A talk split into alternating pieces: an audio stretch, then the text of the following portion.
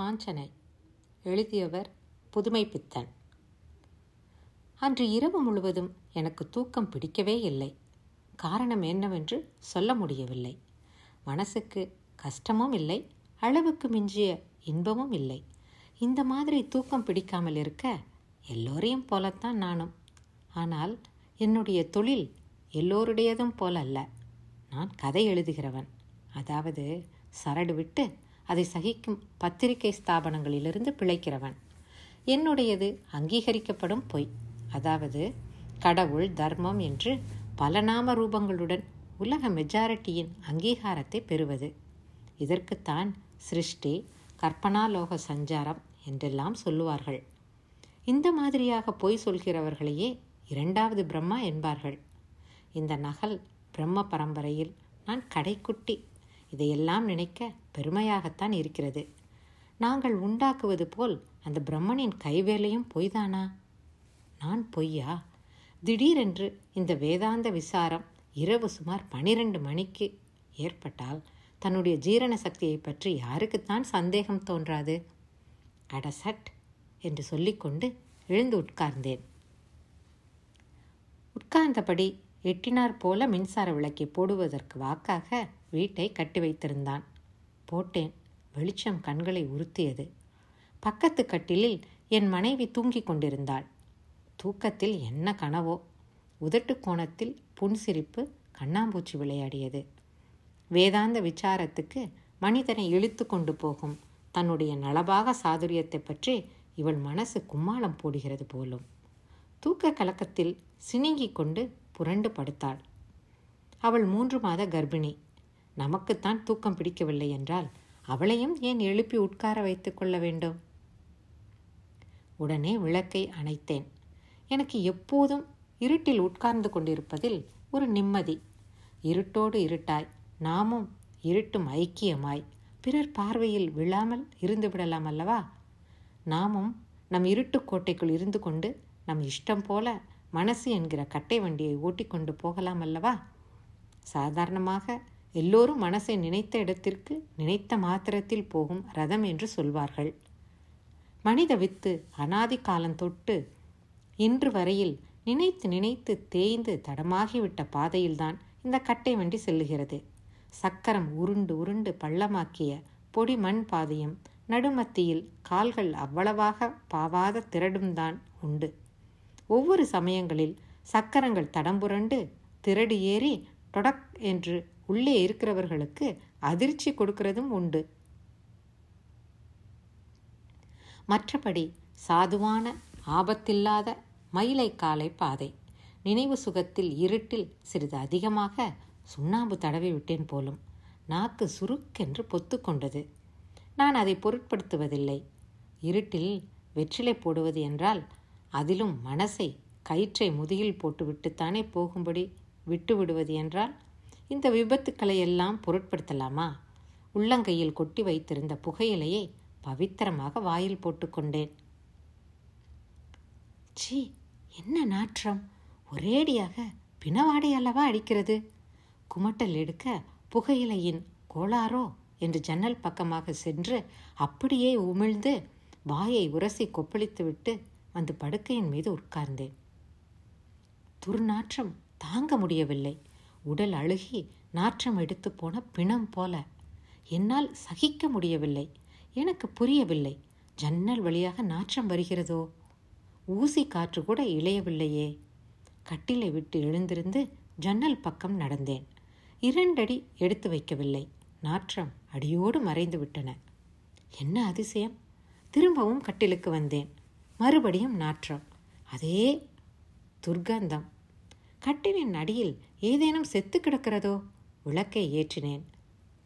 கட்டில் அடியில் தூசிதான் தும்மலை வருவித்தது. எழுந்து உடம்பை தட்டி கொண்டு நின்றேன். தும்மல் என் மனைவியை எழுப்பிவிட்டது என்ன? இன்னுமா அவங்களுக்கு உறக்கம் வரல? மணி என்ன? என்று கொட்டாவி விட்டாள். மணி சரியாக பனிரெண்டு அடித்து ஒரு நிமிஷம் ஆயிற்று. என்ன அதிசயம்? நாற்றம் இப்பொழுது ஒருவித வாசனையாக மாறியது. ஊதுவத்தி வாசனை. அதுவும் மிகவும் மட்டமான ஊதுபத்தி பிணத்துக்கு பக்கத்தில் ஏற்றி வைப்பது. உனக்கு இங்கே ஒரு மாதிரி வாசனை தெரியுதா? என்று கேட்டேன். ஒன்றும் இல்லையே என்றாள். சற்று நேரம் மோந்து பார்த்துவிட்டு ஏதோ லேசாக ஊதுபத்தி மாதிரி வாசனை வருது. எங்காவது ஏற்றி வைத்திருப்பார்கள். எனக்கு உறக்கம் வருது. விளக்கை அணைச்சிட்டு படுங்க என்றாள். விளக்கை அணைத்தேன். லேசாக வாசனை வந்து கொண்டுதான் இருந்தது. ஜன்னல் அருகில் சென்று எட்டி பார்த்தேன். நட்சத்திர வெளிச்சம்தான். லேசாக வீட்டில் இருந்த ஜன்னல் வாசல் கதவுகள் எல்லாம் படபட என்று அடித்து கொண்டன. ஒரு வினாடிதான். அப்புறம் நிசப்தம். பூகம்பமோ? நட்சத்திர வெளிச்சத்தில் பழந்தின்னி வவ்வால் ஒன்று தன் அகன்ற தோல் சிறகுகளை விரித்து கொண்டு பறந்து சென்று எதிரில் உள்ள சோலைகளுக்கு அப்பால் மறைந்தது. துர்நாற்றமும் வாசனையும் அடியோடு மறைந்தன. நான் திரும்பி வந்து படுத்துக்கொண்டேன் நான் மறுநாள் விடியற்காலம் தூக்கம் கலைந்து எழுந்திருக்கும் போது காலை முற்பகல் ஆகிவிட்டது. ஜன்னல் வழியாக விழுந்த தினசரி பத்திரிகையை எடுத்துக்கொண்டு வீட்டின் வெளிமுற்றத்துக்கு வந்து பிரம்பு நாற்காலியில் உட்கார்ந்தேன். கிரீச்சிட்டு ஆட்சேபித்துவிட்டு அது என்னை சுமந்தது. ராத்திரி பூராவும் தூங்காம இவ்வளவு நேரம் கழித்து எழுந்ததும் இப்படி வந்து உட்கார்ந்து கொண்டால் காப்பி என்னத்துக்காகும்? என்று என் சகதர்மினி பின்பக்கமாக வந்து நின்று உருக்கினாள்.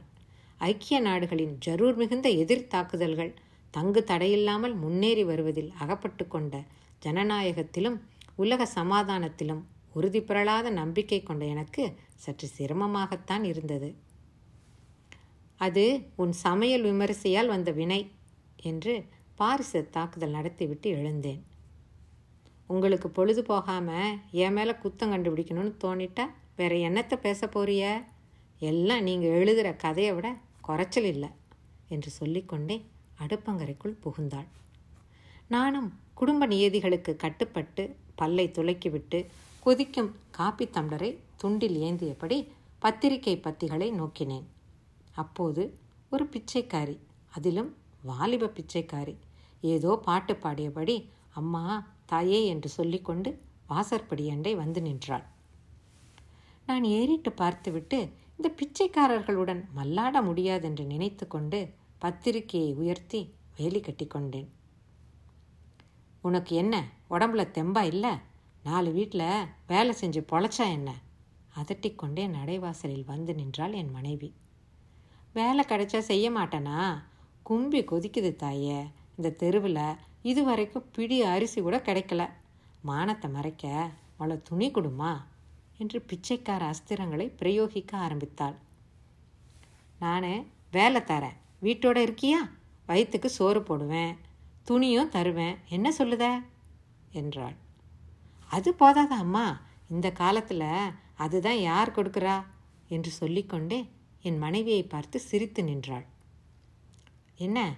நான் இவளை வீட்டோட ரெண்டு நாள் வச்சு எப்படி இருக்கன்னு பார்க்கட்டுமா? எனக்கும் தான் அடிக்கடி இழப்பு இழப்பாக வருதே என்றாள் என் மனைவி. சி உனக்கு என்ன பைத்தியம்மா எங்கேயோ கடந்த பிச்சைக்கார கழுதிய வீட்டுக்குள்ளே ஏற்ற வேணுங்கிறிய பூலோகத்தில் உனக்கு வேற ஆளே ஆம்பிடலையா? என்றேன். வெளியில் நின்ற பிச்சைக்காரி கலுக் என சிரித்தாள். சிரிப்பிலே ஒரு பயங்கர கவர்ச்சி இருந்தது. என் மனைவி வைத்த கண் மாறாமல் அவளையே பார்த்து கொண்டிருந்தாள். மனசு முழுவதும் அந்த அனாமத்திடமே ஐக்கியமாகிவிட்டது போல் இருந்தது. முகத்தை பார்த்தா ஆள் எப்படின்னு சொல்ல முடியாதா? நீ இப்படி உள்ளவாமா என்று மேலுத்தரவு போட்டுக்கொண்டு அவளை உள்ளே அழைத்துச் சென்றாள். உள்ளுக்குள்ளே பூரிப்புடன் அந்த மாய்மால பிச்சைக்காரி பின்தொடர்ந்தாள். என்ன? நான் கண்களை துடைத்துக்கொண்டு அவள் பாதங்களை பார்த்தேன். அவை தரைக்கு மேல் ஒரு குன்றுமணி உயரத்திற்கு அந்தரத்தில் நடமாடின. உடம்பெல்லாம் எனக்கு புல்லரித்தது. மனப்பிரம்மையா மறுபடியும் பார்க்கும்போது பிச்சைக்காரி என்னை புன்சிரிப்புடன் திரும்பி பார்த்தாள். ஐயோ அது புன்சிரிப்பா?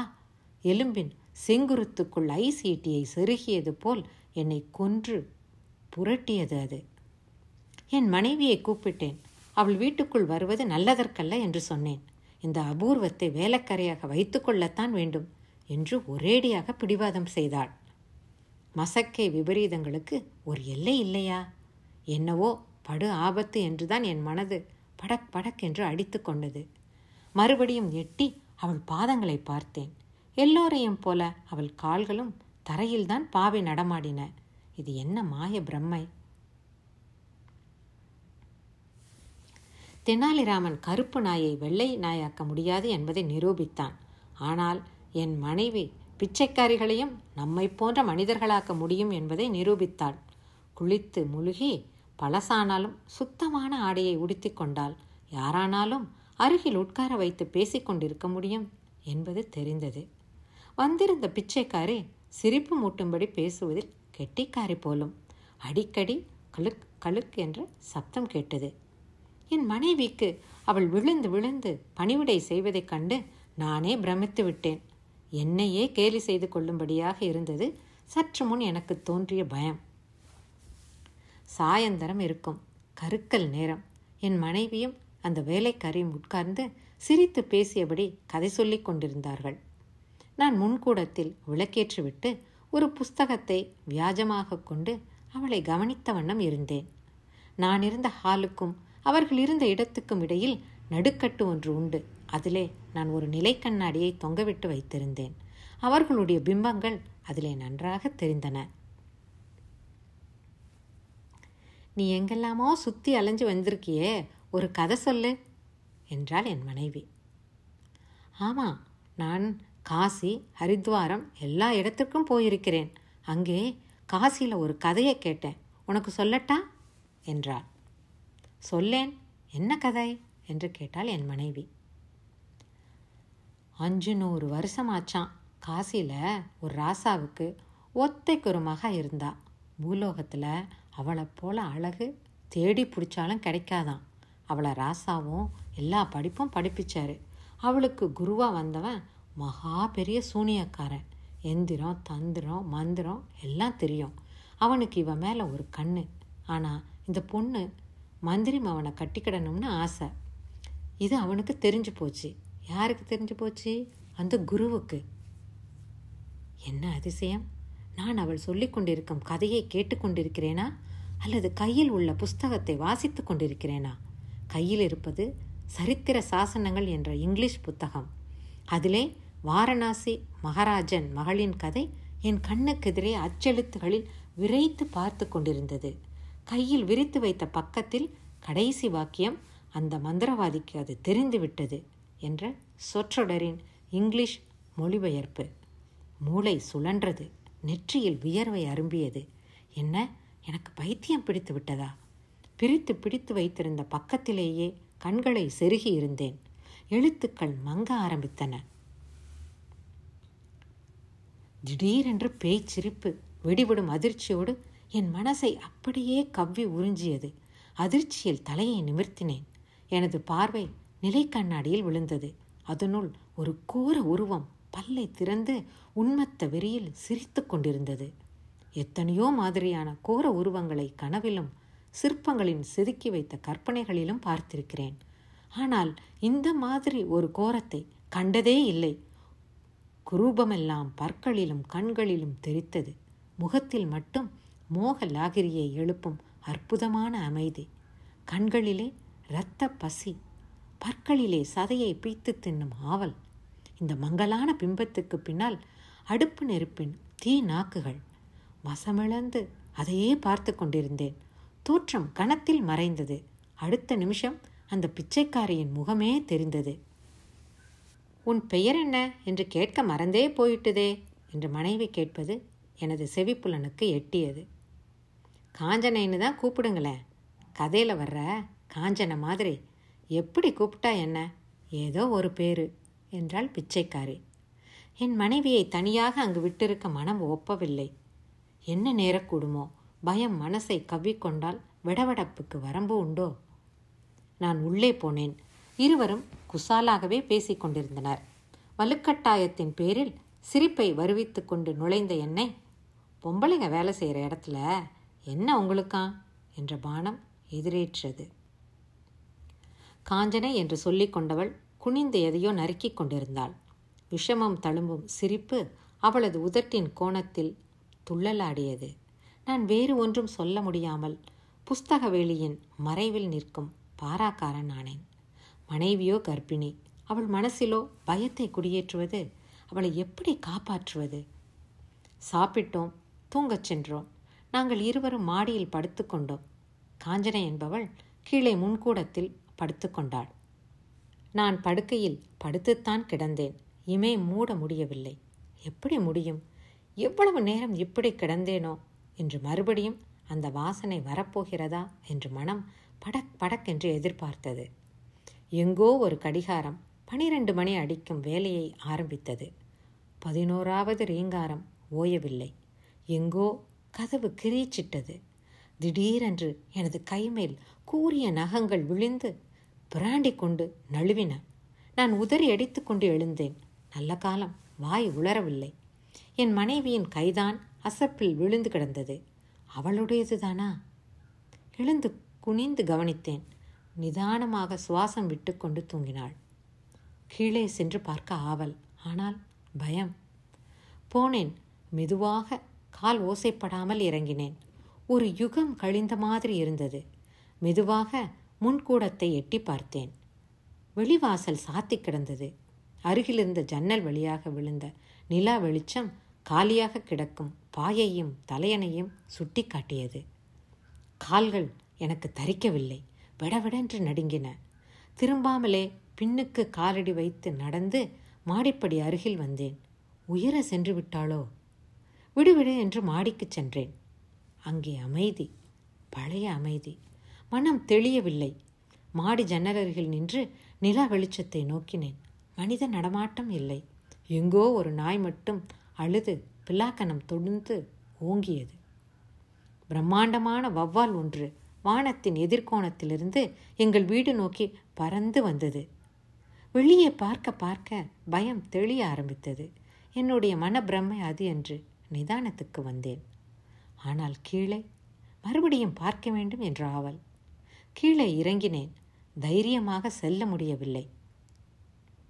அதோ காஞ்சனை பாயில் உட்கார்ந்துதான் இருக்கிறாள்.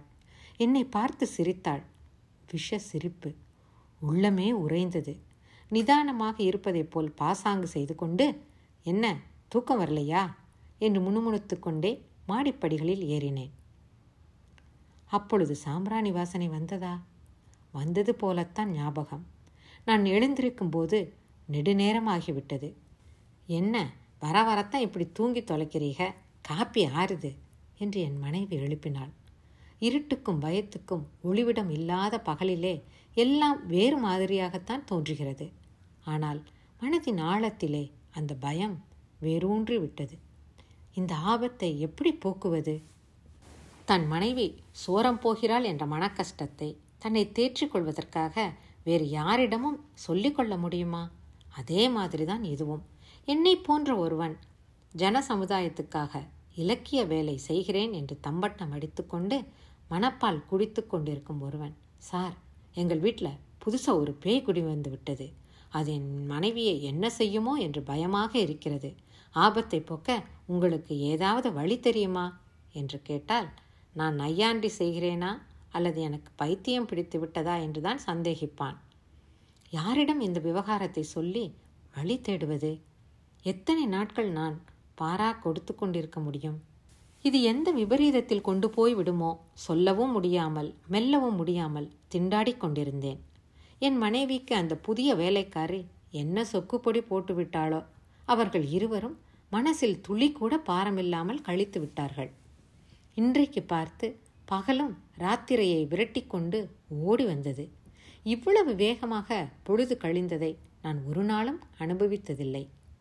இரவு படுக்கப் போகும்போது என் மனைவி காஞ்சனை இன்னைக்கு மாடியிலேயே நமக்கு அடுத்த அறையில் படுத்துக்கொள்ளப் போகிறாள் என்று கூறிவிட்டாள். எனக்கு மடியில் நெருப்பை கட்டியது போல ஆயிற்று. இது என்ன சூழ்ச்சி? என்று தூங்குவதே இல்லை. இரவு முழுவதும் உட்கார்ந்தே கழிப்பது என்று தீர்மானித்தேன். என்ன படுக்கலையா? என்றாள் என் மனைவி. எனக்கு உறக்கம் வரல என்றேன். மனதிற்குள் வல் ஈட்டிகளை பயம் குத்தி தைத்து வாங்கியது. உங்கள் இஷ்டம் என்று திரும்பி படுத்தாள். அவ்வளவுதான் நல்ல தூக்கம். அது விரம் உறக்கமா?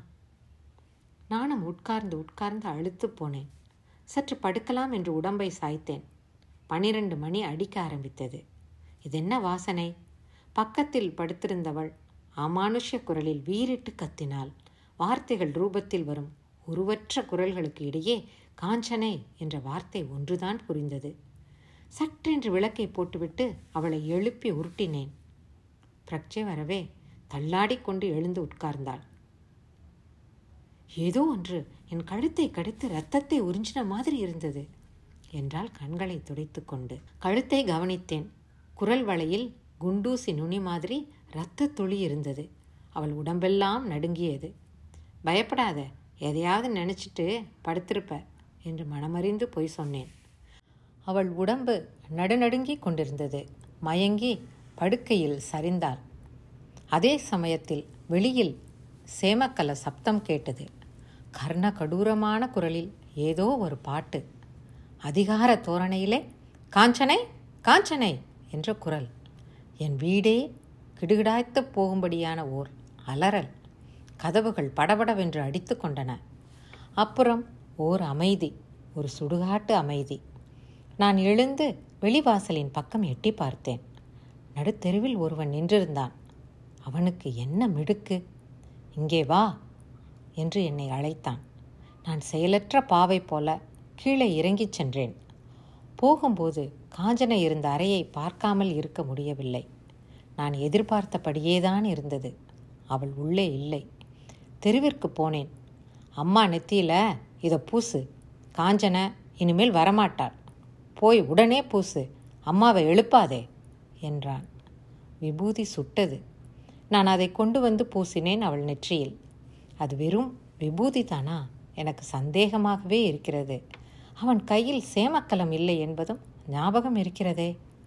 மூன்று நாட்கள் கழிந்து விட்டன காலையில் காப்பி கொடுக்கும்போது இந்த ஆம்பளைகளே இப்படித்தான் என்றாள் என் மனைவி. இதற்கு என்ன பதில் சொல்ல?